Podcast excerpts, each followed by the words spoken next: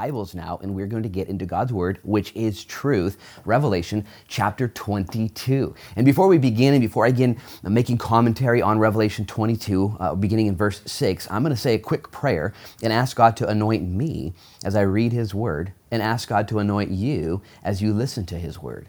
You see, His Word is both timeless, that is, it speaks to us no matter what time we are in, but it also is timely. It speaks to us right where we're at. And so God has a divine word for you today via His word transferred to you through His Spirit. So we're going to pray right now for God to do just that. Lord, would you do that? Would you speak to us through your timeless word? That is, that your word speaks to every generation, whether it's the year 1200 or 2020. You speak through your word, it's timeless. But it is also alive and active. It's able to discern and to speak. It's anointed. It's timely. It speaks to us right now on November 29th, 2020. And Lord, I pray you'd stir up the church. You'd stir us up and feed us and guide us, Lord. The Bible says that your word is profitable for correction and for reproof, for instruction in righteousness, that the man of God may be thoroughly equipped for every good work. So, Lord, what you're going to speak today is for our learning and for our admonition, for our encouragement and our instruction. So, we, Lord, sit before you as pupils and as those who love you and love your word. Would you make us even more so today? In Jesus' name we pray. And everybody said, Amen and amen. Hey, check this out. We're going to end Revelation chapter 22 today. So put yourself in that mindset. We've gone through chapter 1 and chapter 2 and chapter 3, a letter to the churches. And we've seen chapters 4 and 5, that heavenly scene, the rapture of the church, which we're awaiting next after the church age will initiate the rapture in the heavenly seven year age. And then we saw chapters 6 through 19 and all the way into chapter 20, where the judgment upon planet Earth, the wrath of God is poured out on a Christ rejecting, God forsaking, sinful world that doesn't want anything to do with God. And we see that God's going to do all that, and it's on His job description, it's His prerogative, and He's got the ability to do it, and He's got the authority to do it, and He's got the wisdom to do it. Not only that, though, we studied chapters 21 and chapter 22 now, which is a futuristic promise, a heavenly scene of the things that are coming the good that awaits you and I as believers. We saw a couple weeks ago that heaven is renewed that heaven is real, that heaven is relational, that heaven is full of relief, that heaven is refreshing, that heaven is full of rewards, that heaven is also restricted. Not everyone's going to heaven. This is conflicting and offensive to some, but I've realized look, the only people that get to go to heaven are the ones who truly want to go to heaven, okay, in Jesus' name. The ones who want to go there through the way, the truth, and the life, through the door, through Jesus Himself. So if you want to go to heaven, if you have a heart for heaven and a heart for Jesus, man, you're on the way. But if you're resistant and not wanting to have this man rule over you, well, then the Lord's doing a work in your heart today. Let this man, this, this isn't just an opinion. This isn't just my thoughts. This isn't just John's ideas. As a matter of fact, look at verse 6. It says this in Revelation 22 Then he said to me, These words are faithful and true. And the Lord God of the holy prophets sent his holy angel to show his servants the things which must shortly take place. In case you're wondering, how do I how can I believe all this stuff? How do I know it's true? Because he said so. I've chosen to read the Bible with that simple conclusion. He said it, I believe it, that settles it.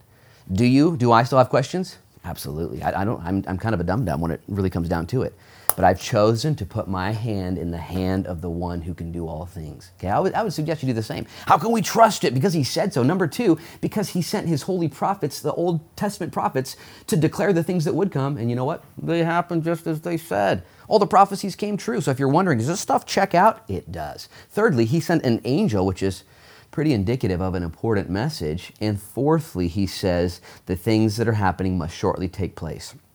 We're going to talk about that time analogy a few times as we mention it in the rest of the text.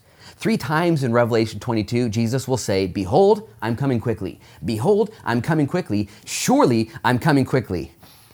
You think he's trying to get a message across? You think he's trying to tell us something? As a matter of fact, look at verse 7. He says, Behold, I am coming quickly. Blessed is he who keeps the words of the prophecy of this book. Now, anybody who has any sort of critical mind at all would say, Behold, I'm coming quickly. Behold, I'm coming quickly. Surely I'm coming quickly. Uh, he said that. How, how long ago? Was that 2,000 years ago? Just 2,000 years ago, I'm coming quickly. I just have a few questions. You'll remember the word quickly in the Greek is the word tachy. T A C H Y. It's a Greek word, and it's where we get our English word tachometer. It's where we measure the revolutions per minute in your car, RPMs, and as things begin to go faster, they speed up and the RPMs increase. And what Jesus is saying is not that he's going to come suddenly in that moment, but as things speed up, his coming will be quickly. The, the, revolutions per minute will increase, and the speed of his return, once it engages, listen, it's very important, it's going to happen quickly. When the timepiece of his prophetical marks in time connect, and you guys know that when Israel became a nation, 1948, right around May 14th, 1948, 72 years ago, thereabouts, Israel became a nation. And that exponentially moved the ball down the field, and the quickly the tachometer began to spin. And you guys know that Matthew 24 says, Jesus' own words, when the generation that sees the fig tree blossom, they shall not pass before the coming of the Son of Man. Most commentators, most Bible students, most Christians believe that the blossoming of the fig tree speaks of the rebirth of a nation, of Israel, the fig tree. That it was reborn in 1948, and the generation that saw that happen they won't pass before the coming of the Son of Man. What does that mean? It means that if you were born in 1948, you're 72 years old. My dad was born in 1949. Love you, Dad. Uh, March uh, 25th. You can give him a birthday card later. And he was born in that generation, and he's not yet passed. He's still here. And those who were born, so we still have some time, but man, it's happening quickly. And you who are Bible students and who have seen the peace treaties in the Middle East signed by President Trump and all the things that are happening and the, the no's and the who's and the what's and what's they're doing, things are happening quickly. So, so what do we do? Look what it says in verse 7. Behold, I'm coming quickly. Blessed is he who keeps the words of the prophecy of this book. What does that mean? Well, we talked about that. There is a unique blessing that comes from reading, hearing, and keeping the book of Revelation. Not just the book of Revelation, but the Bible itself. Now, you might stumble at this point and say, oh man, the only ones that are blessed are the ones that keep it, the ones that actually are able to do it and perform it. And there's some truth to that. When you stumble, when I fail, man, there's a rough sledding ahead of us. When we keep God's word and his commandments and do it right, there's a blessing. His, bless, his burdens, his commandments are not a burden, they're a blessing. But let me just help you understand what keeping it literally means. Blessed is he who keeps the words of this prophecy. Next to my bed upstairs in my house, I have a nightstand with a light on it and a clock and a Glock and a clock. They're both there. Anyways, and I have all that stuff there. But in the drawer, I have my keepsakes, things that my kids have drawn for me, and cards my wife has given to me, and I, I keep them. They're special to me. So, some things get put in a different spot, but there's keepsakes that are put in that drawer right there by, by my bed. I keep them. What the Bible is saying for you and to me, as things get weird and gnarly, and as we progress through our lives, both personally and publicly, and things happen to you privately, and keep the words of this prophet. Hold on to it, cherish it. If God be for us, who can be against us? He who began a good work in us will be faithful to complete it. My God shall supply all of my needs according to his riches, the, the promises. No matter what's going on. Do you keep his word? What's going to happen to you if you do? You'll be blessed. Literally, it means you'll be happy.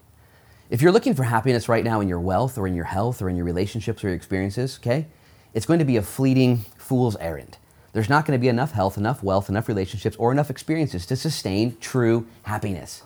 Because happiness is oftentimes based upon what's happening in that moment. And oftentimes, what's happening in that moment isn't very fun. Yet, if you want to be truly blessed, okay, it comes through a greater anchor of your soul, the promises of God's word. Blessed is he who keeps. Trust this. You're going to, I wish I could say 2021 is going to be easier, don't you? I don't know. I don't know. Nobody saw 2020 coming the way it did. And yet the Lord says, keep the words of this prophecy. Be blessed in that. Be blessed. Look at verse 8. He gives us some instructions and some other things to learn from. Now I, John, I saw and heard these things, and I fell down to worship before the feet of the angel who showed me these things. And then he said to me, See that you do not do that, for I am your fellow servant and of your brethren, the prophets, and of those who keep the words of this book. Worship God. Stop right there as of here. A few things.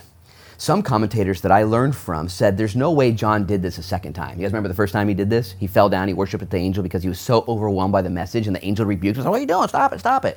And now he does it again. This one commentator said there's just no way he would do it two times in a row. And yet, when I look at my own life, I find I fall into the same sins more than once. I don't, maybe, maybe me and a couple others. Do, do you do that? Do you struggle with a few certain mistakes and foibles like over and over, even though you've repented, even though you said sorry, even though you've promised never to do it again, and then you, ah. This scene encourages me because John's just a dude. And he was so overwhelmed in that moment that he, he made a mistake. And yet the angel comes over and says, Knock it off. Hey, you made a mistake. Stop doing that. And then he gave him instruction of how to do it right. Worship God, don't worship me. This is a huge encouragement for guys and gals who are real. As a matter of fact, if you struggle with sin, if you struggle with doing the right thing, if you struggle, man, you're, you're probably alive in Christ. You're not giving into the flesh and staying down. When you make mistakes, the same instruction comes to you worship God. Now, what happened to John here is interesting. He was so overwhelmed by this heavenly vision from this heavenly messenger that he began to worship, listen, the messenger instead of the man behind the message, Jesus Christ. We talked about this a couple weeks ago. There is a temptation to do that, especially in, in churches these days, where there are powerful messengers, authors and musicians and pastors. There are people that you relate to that, oh man, when he teaches, when he leads us in worship, when he writes his books, oh, and there can be this idolatry where we accidentally worship the wrong person because it's really sneaky. But be aware of it. We see it here in the scriptures. It's probably happening in your life too. You can appreciate pastors and churches, but really listen, this is very important. This angel or this messenger says, you know what, worship God. And I want to just make sure you are doing this. I, I, hope you love me. I really do. I hope you love Luke Frechette. I just because that helps me. That's, that's cool. But you better worship God. I hope you love South Beach Church, man. Uh, we just love you and South Beach Church, but you better worship God. I hope you're serving somewhere in your life group or your Sunday school or even your spouse or your kids, but, but your Sunday school, your spouse or your life group or, or your what, those things aren't, you got to worship God. Do what you do as unto the Lord. Kind of like my shirt says, for God's glory and others' good. It's got to be for God. When Paul addressed the Ephesian elders there in Acts chapter 20, he told them what he had done. He said, When I showed up among you, I served the Lord which is kind of cool. He didn't serve them, he didn't serve the church, he didn't serve a, a board or an elder or a deacon name tag. He served God. Guys, worship God. Seek first the kingdom of heaven and his righteousness, and all these other things will be added unto you. Well, John makes this mistake, but he gets the instruction, and the instruction is valuable for you and for me. And it says, Worship God. Look at verse 10. And he said to me, Do not seal the words of the prophecy of this book, for the time is at hand. Stop right there, eyes up here. The angel said, I just love this, man. Just for me, maybe it's just me. John makes a critical mistake. He worships the wrong thing, gets rebuked, gets corrected and instructed, listen, and then he in- immediately gets contracted to go out and make sure that everyone knows about the gospel. This is incredible. You think there would be a little timeout for John, like, all right, John, you worship the angel again, you dumb dumb, you got to go sit over here for 35 days and kind of think about what you did and lick your wounds, and maybe then we'll reemploy you. Instead, he just gives him the instruction. The grace is metered out. Worship God, you ready? You ready? Okay, now go out there and don't seal the words of this book, for the time is at hand. This is so, grace changes everything. Grace changes everything. This morning on my way to church, I saw a, a friend of mine who, who I believe is struggling with um, active addiction. And when I saw this friend, I waved at him, and, and he waved back at me. I could see the battle. In, in Newport, we have a lot of members at South Beach Church who struggle with active addiction. They, they have good months and bad weeks and good weeks and bad months. You, you know them. And as I saw this man, I just, I just prayed blessings on him. Lord, you bless him. Get him out of the funk. Get him out of the ditch. Get him right back. Get him right back into the game. And here, this messenger tells John immediately, hey, make sure and go out there and tell everyone everywhere about the message. This is grace, guys. Grace changes everything. Try it in your own life. Maybe you're on the ropes right now or you're in the ditch because of some sort of foolish behavior or ideology. And the Lord would say, You done yet? Let's go. One time I was counseling a man who was super overwhelmed with his own sin, and I asked him a simple question. I said, Is your sin bigger than Jesus' blood? Uh, no, obviously not. Then stop acting like it is. Get back in the game. Look at what he says, though, in verse 10. And he said to me, Do not seal the words of the prophecy of this book, for the time is at hand. Now, in the book of Daniel, chapter 8 and chapter 12, Daniel got revelations from God And he was instructed, seal it up. Don't share right now, back in the year 500 BC. Don't, don't share right now because the revelations that you were given, they're for the end days. They're not for the people of Israel in the year 500 BC. Keep, keep them to yourself. And so that's what he did. It wasn't for them. He, he kept the book sealed uh, because they, those revelations were about the book of Revelation. But now in John's day, he says, no, no, no, no, no. These, these revelations, these prophecies, don't seal them. Why? For the time is at hand. That word time, different than the word quickly, which is tachei, this word is kairos. And it's where we get our English word where we would say, you know what, man? It's time. Not time, chronos, what time it is, but kairos. It's that time. It's what you would say to a graduate on his graduation day. This is your time. It's what you would say to a couple before they get married, the morning of their wedding. It's time. It's your big day. It's time. Okay, so let's use it in that context. For the time is at hand. What time? The time to share the gospel, the time to share the word, the time to be about the business of God, to be about the things of God, to have your mind set on God. This is what John was instructed to do. This is what the church has to have in our marching orders. It's time, it's go time. And time is short. Behold, I come quickly. Guys, as I was reading this and musing and contemplating my own selfishness and shortcomings, the Lord was just kind of grading me over and smoothing me out, saying, Luke, how much time do you waste? How much time do you choose just to waste? You know it's time. You know the gifts I've given you. You know the urgency. You know the message. Luke, how selfish are you? And I began to just examine my own heart, going, ah, sometimes I don't want to share. Sometimes I don't want to be nice. Sometimes I don't want to pray for people. Sometimes I just want to hide. That's me just being broken. What do you do with that? You read this portion, verse 10. And he said to me, Do not seal the words of the prophecy of this book, for the time is at hand. Can I just encourage you, evangelists, you Christians, you shepherds, you pastors, you moms, you dads, okay? Double down, okay? Get tough. Pain is a privilege. Hard work pays off, okay? Steward the time that God has given to you. Don't waste it. This exhortation comes right on the heels of a mistake, and yet there is a command to get out there. Look at verse 11. This is how important it is. It says, He who is unjust, this messenger says, let him be unjust still. He who is filthy, let him be filthy still. But listen, he who is righteous, let him be righteous still. And he who is holy, let him be holy still. Simply put, what the messenger is saying now to John is look, it's go time. Share the message because here's the bottom line the chips are going to fall where they may. The people who are unjust and filthy, that's their choice. It truly is their choice. They're going to stay that way. The people who are righteous and who are holy, you're going to stay that way because you've chosen to put your eyes on Jesus. It's almost as if the messenger is telling John, stop worrying about who's who and what's what, just share the gospel. I need to hear this message over and over. When the man went out to sow the word, it was a parable of Jesus. He sowed four different types of soil. One was rocky, one was barren, one was a path well traveled, and one was good soil. Mathematical equation says that when that person sowed his seed, which is the word of God, there was a 75% failure rate. 25% came back alive. Now, if you're me, you're like, I don't want to do that. I don't want to waste 75% of my breath on people that aren't going to bear fruit. Hey, you know what? Not your problem. Not your problem. It's not your problem. You share the word in season and out of season. Preach the gospel. You see, if you're like me, you, you wait to, you wait. Maybe this person, oh no, not them. Oh, and you wait. I don't know if that's what we're supposed to do. We're obviously not supposed to throw pearls before swine and get into arguments with people that are hard hearted and obstinate towards the Lord. But here's the deal your little mustard seed of faith will not return void, it'll produce fruit. Sow seeds with your spouse, sow seeds with your kids, sow seeds with your neighbors. Don't grow weary in well doing, for in due season we will reap a harvest if we do not lose heart.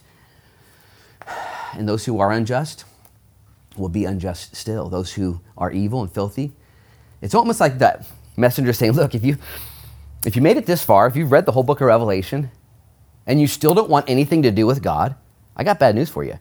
You won't have anything to do with God. That's your choice.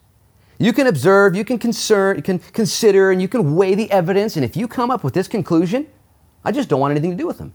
Unrighteous and filthy. That's your choice. You, on the other hand, who have weighed the evidence, you've read the book, and you're like, this is good stuff. Whoa. Whoa, this is good stuff. I remember when I went to the Ashland Christian Fellowship for the very, very first time, I was an active drug dealer, not walking with God, and yet I knew I needed to get back to church. And so I went to church, and when Pastor Andy Green preached the Bible, he just taught the Bible, he, he preached out of the Bible. I'd never seen that happen before. It went into my head, down to my heart, and changed my life. And I said, I want, I want that, whatever. Hey, I want some of that. Can I get some more? And there was another service. So I stayed for the next service, and I never stopped going. I showed up early, I stayed late. I said yes to everything. How are you responding? Are you, are you filthy still and unrighteous? Man, careful, careful. But are you righteous and holy? Well, then you are holy and righteous still. Look at what happens next. Look at verse 12. Another promise from Jesus, red letters. And behold, I am coming quickly, and my reward is with me to give to everyone according to his work. Stop right there, eyes up here. This is a promise to John and to the church and to us that when Jesus returns, it will happen quickly, but he's also going to come with a reward in his hand. What you do now matters. How you work, how you invest, it will return, and Jesus will, at the end days, have a account set aside for you based on what you do now. Your life matters. You are saved by grace through faith, not of works, lest anyone should boast. But you are also his workmanship. The verse goes on in Ephesians chapter 2, 8, 9, and 10. You are his workmanship, created in Christ Jesus for good works that he prepared beforehand that you should walk in them. You saved apart from your works in order that you might then live your life by works. Not to stay saved, but because you're saved, because it all counts. Jesus is coming with his reward. What's the reward? Paul says in the book of Thessalonians that his joy, his crown, listen, this is cool. His joy and crown, eh, the rewards, was actually the people of Thessalonica. He said, You want to know, you want to know what makes me the happiest in the whole world? People getting saved. You want to know what makes me the happiest in the whole world? Is when I see my wife, my kids, my spouse, my friends, my family, my neighborhood changing. When I see the culture around me changing. Guys, in Newport, we've experienced a cultural shift in the last 10 years. There, there are, there's a cultural shift. It's slow, but it's steady. People are wearing Jesus is real shirts, and Jesus saves, and Jesus changes everything. And there's, there's a cultural shift. There's a, there's a conversation happening about Jesus Christ here in Newport, Lincoln County. Okay, this is important. And I hope that is your crown and joy. I hope that's what you live for, seeing lives changed because that is going to be your reward in heaven. Did you know when you get to heaven, Jesus will have rewards for you? But additionally to the rewards in Jesus' hands will be the men and women you impacted. It'll be the people you prayed for, the people you bought presents for this Christmas. It'll be the people that, that on the angel tree that you, you don't even know and you just buy this and you give it back and God is going to use that in their life. And you're going to get to heaven and they're going to come over to you and say, hey, you bought me a present. You changed my life. You changed everything for me. You, you, you partnered with the Salvation Army. You did this for me. You, you, you served in Sunday school for me. You took care of my kids. And I know we were rambunctious. I know we were crazy, but man, it, it changed my life. You came to the jail. You went to the soup kitchen. You did an event. You did something for me. You gave money to South Beach Church and they gave it to Lebanon and they bought trucks and they bought vehicles and they bought things for people. Jesus says, verse 12, Behold, I am coming quickly, and my reward is with me to give to everyone according to his work. Work's not a bad word when it comes to your response to salvation, which comes free. As a matter of fact, look at verse 13. I'm the Alpha and the Omega, the beginning and the end, the first and the last. Lest you be deceived and think that this is just somebody giving his opinion. Jesus says, I'm before and after and under and in all things. This is how it goes. This is the way. Verse 14 Blessed are those who do his commandments, that they may have the right to the tree of life and may enter through the gates into the city. Again, blessed are those who do his commandments, those who take the gospel seriously, those who are saved, free, but then respond with energy and eagerness and readiness and devotion and discipline and cultivation, adding to their faith virtue. The ones who look at their Christianity and say, Is it broken? Is it broken? And then they do something different that have that privilege of pain and become better than when they began. You know what the very first command, though? The very first important thing to do? Jesus was asked what the greatest commandment is, and it's to love God. But Jesus was also asked one day in John chapter 6, 29, commit this to memory. The Pharisees asked Jesus, What must we do to do the works of God? And Jesus simply said, Believe on him who he sent. The biggest work, the only work, the major work, the first work is to believe. And once you've done that belief, look at what it says in verse 14. Blessed are those who do his commandments, that would be believing in Jesus, that they may have the right to the tree of life and may enter through the gates into the city. A tree of life, gates, city, access. resources, I- inclusion. How is all this happening? Listen, it's so simple by believing in Jesus. Do you believe in him? Peter was sinking one day. Lord, save me. Oh, I got you. There's a thief on the cross. Lord, remember me. I got you. There's lepers and lame men crying out, Jesus, heal me. I got you. There's little kids that want to hang out with Jesus. Jesus says, I got you. It's all about Jesus. It's all about Him. You want to have access to and fro the gates. You want to make sure that your robes are washed and clean and all, all things are happening good. Guys, the heart of every issue is an issue of the heart. And it comes down to your relationship with Jesus Christ. We got to finish this. We're going to keep going, guys. It says, but, but, oh man, contrast. Outsider dogs, sorcerers, sexually immoral, murderers, idolaters, and whoever loves and practices a lie. Now, this is not an exhaustive list of those who won't be saved, but simply put, this is a list of those and what they do that are not saved. This is what they'll be about. Firstly, it says dogs. Okay, now this doesn't mean that your dog won't be in heaven. My dog Kaya, for sure, will be in heaven with us. When she dies, she's going to heaven. Okay, mark my words. Your, your dog too. This doesn't mean dogs by that way of Fido and all the rest. And there's some differentiation between conclusion of scholars and what dogs mean. Some would conclude that it means just evil people, just bad guys. That, that makes sense to me. But there's something more insidious. And I want you to catch up on this. Paul called the Jews who had become Christians and who were overly religious dogs. Let me say that again. Paul called super religious people dogs. John here says dogs aren't going to heaven. what? You mean super religious people won't go to heaven? Maybe. Because super religious people oftentimes miss Jesus Christ. They actually go to church, they connect, they serve. They, they, they, it's all works, it's not faith. It's all works, it's not grace. It's all works, it's not salvation. You know what Jesus says about those people? If, if you know those people or are those people, if you don't have a relationship with Jesus Christ, you're not saved. Oh, I go to church, I try, I go, right. If you don't know Jesus Christ, you're not saved. Jesus will say on that day, Behold, I don't know you. Depart from me. Oh, and they will excuse themselves. But I did, I did works in your names and miracles, and I was kind, and I don't know you. You're a dog. Wow. Hey, there's an invitation. Anybody can go. Everybody should go. Not everybody will go. It says not only will there be dogs outside, but sorcerers. This is the word in our English language, pharmakia, where we get our word pharmacy or pharmaceuticals or, or drug users. Sorcerers is what it says, which makes a lot of sense. Any sorcerers or dark magic or black magic or alternative spirits, which really that's what drug use is. It's an alteration of your mindset. It's a spiritual diversion and deviancy. And Jesus says the people who do that, the people who take drugs constantly, and the people who take black magic and sorcery and palm reading and do witchcraft and zodiac signs, all of those things, the people who practice that, eh, they're off. They're, they're a sorcerer. They're going to be on the outside. It goes on to say the sexually immoral. That is the people who have their sexual orientation outside of God's prescription, outside of what God says. This is how it works. This is big boy, big girl talk right here. God says this is the way it works. And as we study its word and direction and then compare it to our lives, it's imperative that we adjust to it, not adjust it to us. It also says that murderers, idolaters, and those who love and practice a lie. Murderers are those who are violent, those who are abusers, those who are, are indeed uh, those who just murder others. Idolaters, anybody who worships anything other than God. And liars, and those who practice a lie. Now stop right there, eyes up here. If you're honest, we've all said some lies. We've all been idolatrous. We've all been uh, violent or abusive, or we've all made mistakes. We've had wrath, moments of wrath. We've all had sexual immorality. If you're honest, just man, we just we haven't done it right.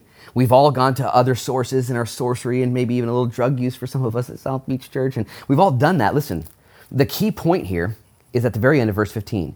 It's the one who loves and practices a lie, or who loves and practices all these things. I've stumbled in every one of these areas. Stumbled. And yet, you know what? I don't love it. I don't practice it. I, st- I try and stop doing it. There was a time in my life where I did love it. Do you remember that time in your life? And you loved it.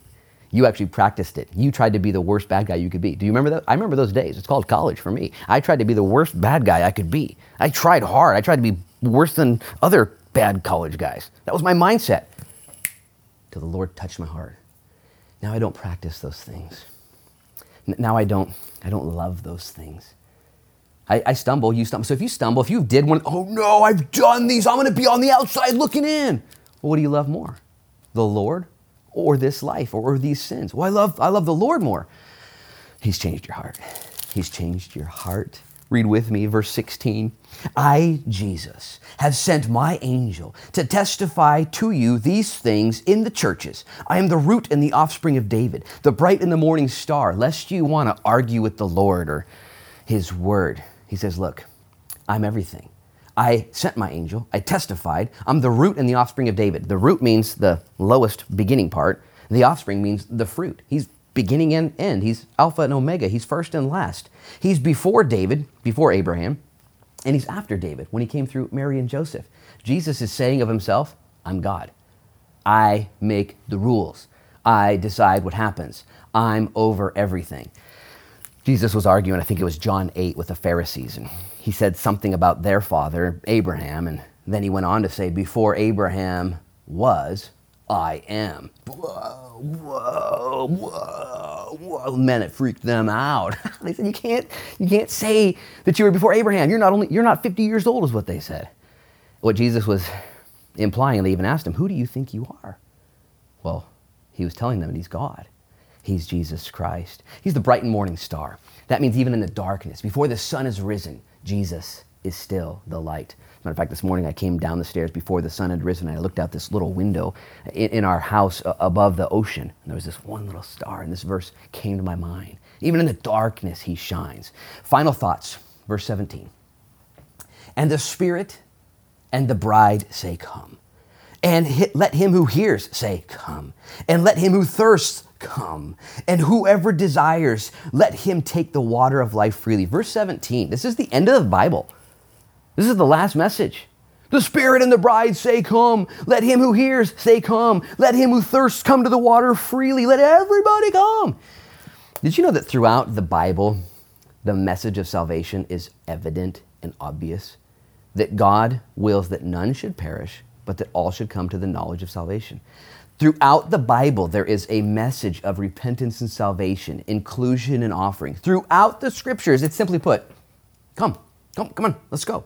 All you who are weary, come to me, Jesus would say. Learn of me. Take my yoke upon you, for my burden is easy and light. Learn of me. Do you know the very first words in the Gospel of John that are red letters? The very, very first words. Very, very first. The first thing that Jesus says, John chapter 1, Jesus looks at some disciples and he says, What do you seek? Such a good question. What are you, what are you looking for? And, and they said, oh, we're looking for, we're looking, you know, and they, they said what they're looking for. And the second words out of Jesus' mouth were, come and see. Let's go. Come and see. Come. The Spirit and the bride say, come. Now I say that to say this. The Spirit's message is come. Come to the waters. Come freely. Isaiah chapter 1. Come, let us reason together. Though your sins be scarlet, man, they should be white as snow. Isaiah 55, the Spirit says through Isaiah, Come to the waters freely, you who have no money, buy and eat and enjoy. For my ways are not your ways, my thoughts are not your thoughts. See, Jesus wants everybody saved. That's what the Spirit's doing. Notice what it says here in verse 17. This is so important. And the Spirit and the bride say, Come. What? It's not just the message of the Bible, not just the message of the Spirit, not just the message of Jesus it's got to be, it is the message of the bride. That's me. That's you. That's the church. You see, it's a partnership. Without him, I can't. Without me, he won't. God will not save Newport. He will not save Lincoln County. He will not save Oregon. He will not save America without the partnership of the bride. The bride has to be willing to say to its neighbors, to say to its spouse, to say to its kids, to say to its enemies, Come to the waters freely. And you who are broken out and down and sinful and bad, come. This is so huge because I've already mentioned this. I'm kind of picky. I'll invite people to get saved that I think are, hmm, you know, you know, maybe worthy, maybe ready, maybe willing, maybe valuable. God says, stop it. You go into the highways and the byways and you invite everybody. The Spirit and the bride say, Come. Jonah didn't want to go to Nineveh because he knew that God was gracious and would save all those nasty Ninevites. God made him go, and God saved all those nasty Ninevites. The Lord wants to save your neighbors. The Lord loves your neighbors. your neighbors. Remember your neighbors? You guys have neighbors, right? I've actually got a, a whole bunch of good neighbors. They go to South Beach Church, good neighbors. I love, I just, good neighbors. And, and I've got, I've got other people close to me, neighbors that I, I don't know. I, I, don't think they like me. I don't think, you know, oh, uh. and the Lord says, yeah, I want, I love them. I love them. As a matter of fact, look at verse 17. The Spirit and the bride say, come, and let him who hears say, come. In other words, if you've heard the gospel, your response is to answer it, and then your verbiage is to say, come. To others, to invite others. Him, him who hears is to respond by saying, come on, let's go. See, we think it's important to be responsive to the gospel personally and to commit to Jesus in our discipleship and dedication and disciplines, and that's true. But like my shirt says, we do everything we do for the glory of God and the good of others. Let him who hears say, Come. Reminds me of the four lepers that were on the outside of the Syrian wall there and were cast out and found that uh, bounty in the food and they were eating and they were all starving to death previously. And they said, whoa, whoa, whoa, whoa, whoa. This is a day of good news. We have to go in and tell everyone. Otherwise, something bad's going to happen to us. We got to share this good news. It goes on to say, not just those who hear, let him say, Come, but it goes on to say, Whoever desires, let him take the water of life freely.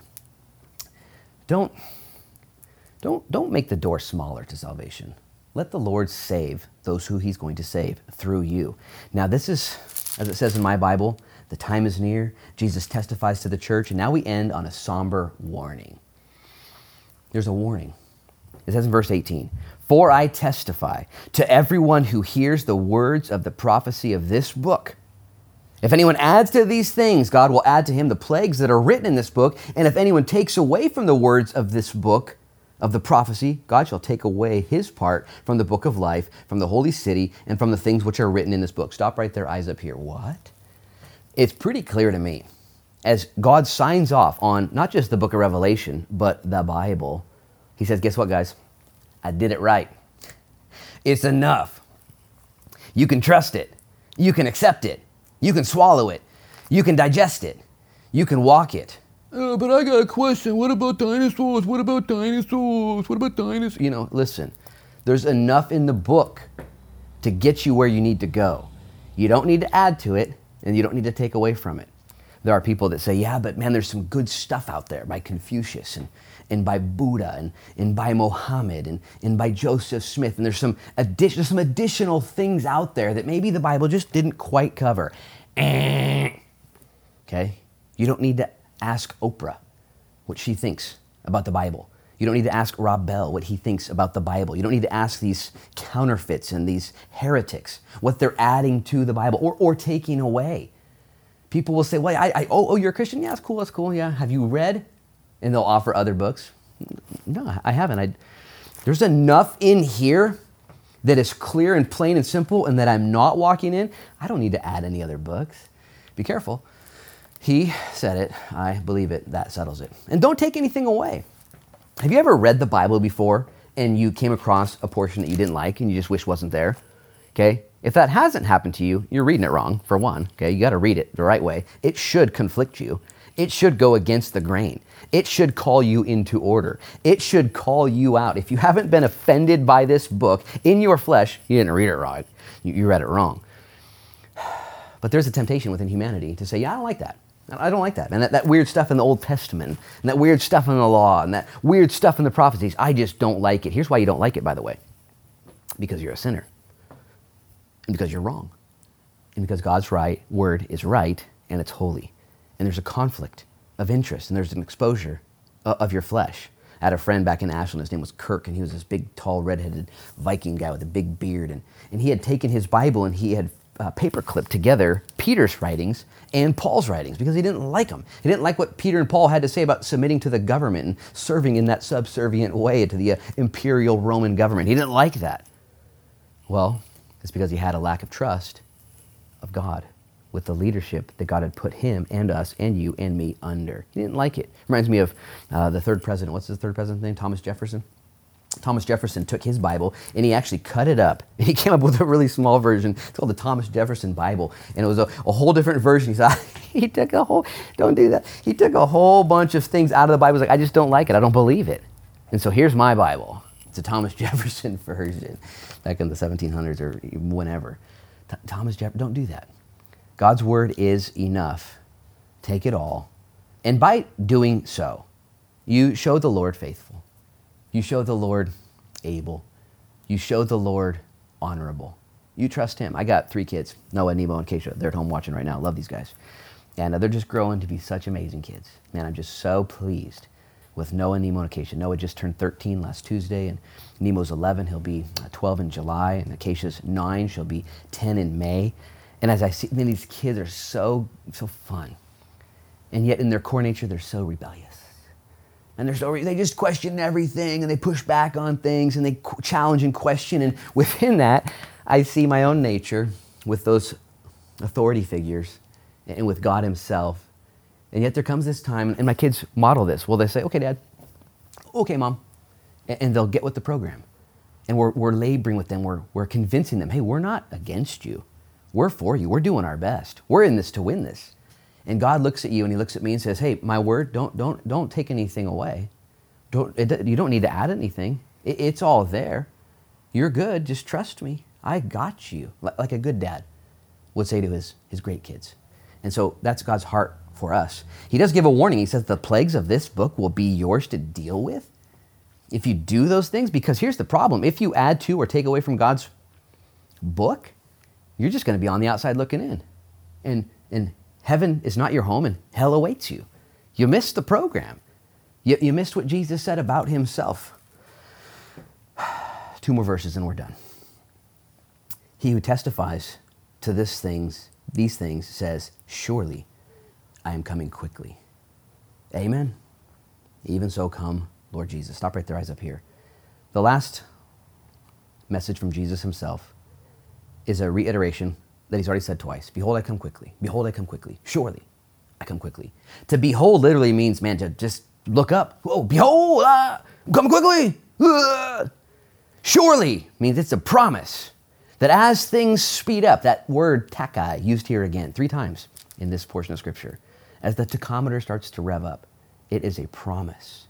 I am coming quickly, surely. Amen. Look at verse 20, the black letters. Amen. Even so, come Lord Jesus. This is cool. This is really cool. Because while Jesus promises to return when he returns, and that's not really our problem, the last words we see here are a prayer for Jesus to return. Should we pray that the Lord would return? Even so, come Lord Jesus.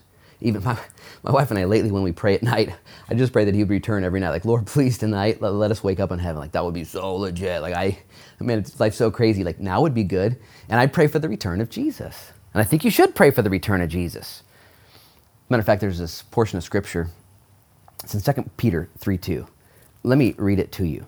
2 Peter 3 2 or 312 it says, Therefore, since all these things will be dissolved, that is, the old earth and the old heaven, what, what manner of persons ought you to be in holy conduct and godliness? Listen, verse 12, looking for and hastening the coming of the day of God. Looking for and hastening the coming of the day of God. Stop right there as up here. I don't know how this works. But Peter says, guys, it's all going to burn. So what manner of person should we be? It's, it's all going to, this isn't our eternal home. We're starting First Peter next week. Peter's going to talk to pilgrims and sojourners and people who are under pressure, how to live their lives right, knowing that heaven is real, knowing that Jesus is real, that it's renewed, it's refreshing, all those things. And yet Peter ends in verse 3 of 2 Peter and he says, Guys, look for the return of the Lord and hasten it. Hasten it means to hurry it up. It means to make it happen quicker. If you just take that at face value, the more you pray for his return, the more you look for his return, the more you live that way, two things will happen. Number one, like it says there, you'll actually speed up the return of Christ. Maybe Christ hasn't returned yet because some of you aren't looking for him. It's your fault. you help us hasten the day, bro. Like look for his return. Maybe that's the case. Here's the other thing that will happen. Not only will it hasten the day, by you looking for Christ, the blessed hope, it will change the way you live. It'll change the way you live. It's a win win. Not only will he return sooner, but your life won't stink. You won't get off track. You won't get it twisted. You won't get so politically tipped over. You won't get so tipped over by our economy. You won't get so tipped over by your health or by fear or by fake news. You won't because you're not really worried so much about this world. You'll hasten the day and you'll have a better life. Even so, come quickly. Final words The grace of our Lord Jesus Christ be with you all. Amen. Not only is there a promise from heaven that he's returning, there's a provision on earth of his grace. It's all good, folks. Billy Graham was quoted one day of saying, I read the end of the book and everything turns out all right. you ever watch Billy Graham? Like, that was so, like, I don't know much about the Southern, you know, life or where he's from, but those guys usually talk slow and they give the gospel and people get saved and you got to come to Jesus. And man, there's something just comforting about that. I talk kind of fast and, and, and I can just see Billy Graham just smiling. It all ends good. It's going to be okay. There's grace for the day. There's a promise from heaven. All these things are working together for good for those who love God and are called according to his purpose.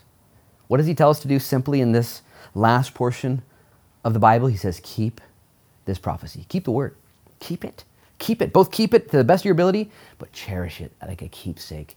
Keep his word near to you and also keep his work. Don't stop sowing. Don't stop sharing. Don't stop serving. In John 13, right before Jesus died, he washed the feet of the disciples and said, Guys, I did this as an example. Now go do the same. Don't be lazy. Don't be selfish. Be a servant.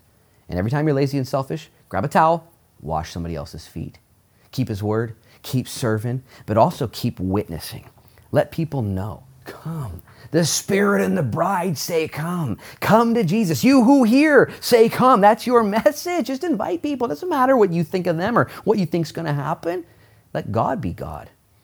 Not just are we going to keep His word, keep His work, and keep witnessing. Listen, we're going to keep watching.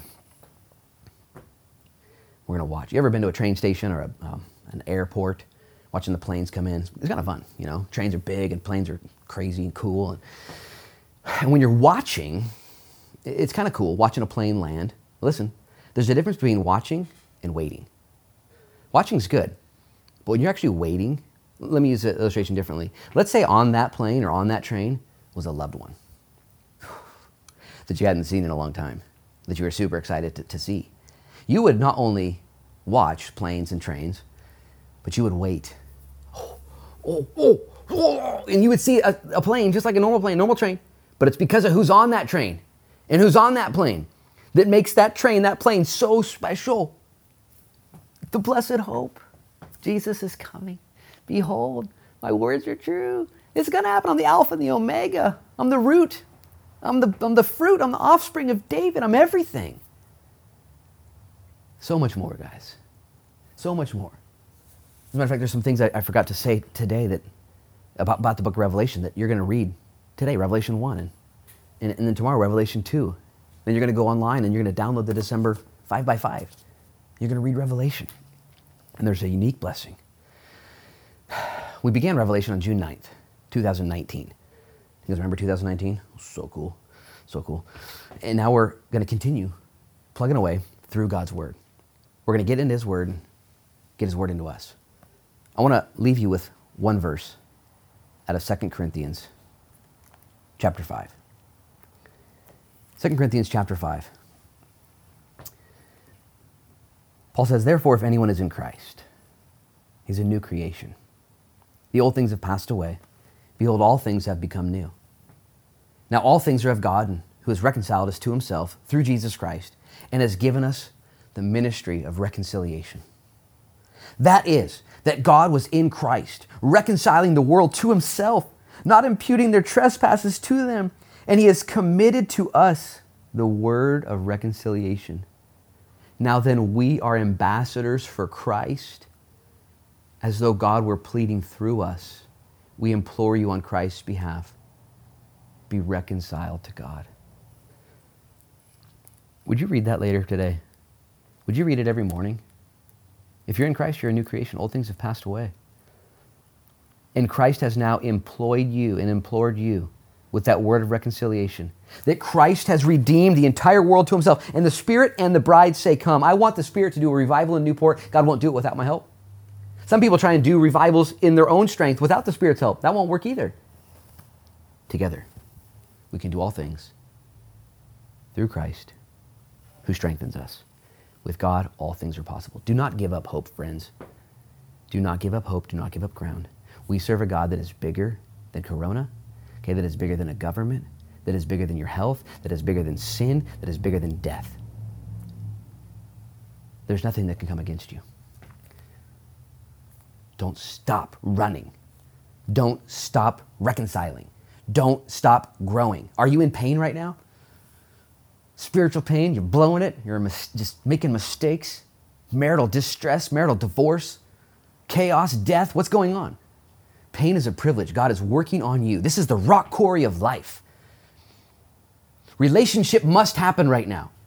The people you live with, the, the folks you are in fellowship with, they're designed to sand you down. This is why it's imperative that we find fellowship in this pandemic. While we don't forsake the gathering, as some forsake the gathering, but instead we make ways. Not just to gather with hundreds and hundreds and thousands of people, that's so fun, but that we gather and say, hey, I got some rough spots. Can I open up my heart? Will you still love me? This is what the church needs to do right now. The message of reconciliation, as if the Spirit of God were pleading through us. Be reconciled to God. Would you bow your heads and pray with me? Father, in Jesus' name now, we thank you, God, for your timeless word, for your timely word. For, Lord, the message of salvation. For, Lord, the power of the Holy Spirit, for the provision of the blood for the fellowship of the saints, for the promise of heaven, for the grace for earth, for all the things you've given to us. We thank you in Jesus' name. And we, Lord, repent. We repent and ask, Lord, you would help us to partner with you in this humbling process. We humble ourselves before you. We humble ourselves before you. We repent. We call out, Lord, ourselves and say, We need you, Lord. Please come heal our land. And let it begin here. Let it begin in our minds, in our hearts, in our marriages, in our singleness, in our friendships, in our ministries. Let it begin here. And we thank you, Jesus, that your plan will stand, that you will not come up short, that you will not come up dry. Behold, you are coming quickly, and your reward is with you to give to those who walk in the commandments of God. Help us to be that church. Help us to be that church. Holy Spirit, would you pour out yourself upon the men and women of South Beach Church and beyond, Lincoln County, the church of God? Forgive us of our sins. Reconcile us, we pray. I thank you, Jesus, for all you've done. Bless all the services this week, all the things going on, all you're doing. Thank you for the office space here and the people that will come in and visit us this week, Lord. We're so blessed. Thank you that we get to be back on December 6th in person taking communion together. We plead the blood of Jesus over our bodies, minds, and spirits. Protect us, we pray. In Jesus' name. And everybody said, Amen and amen. God bless you guys.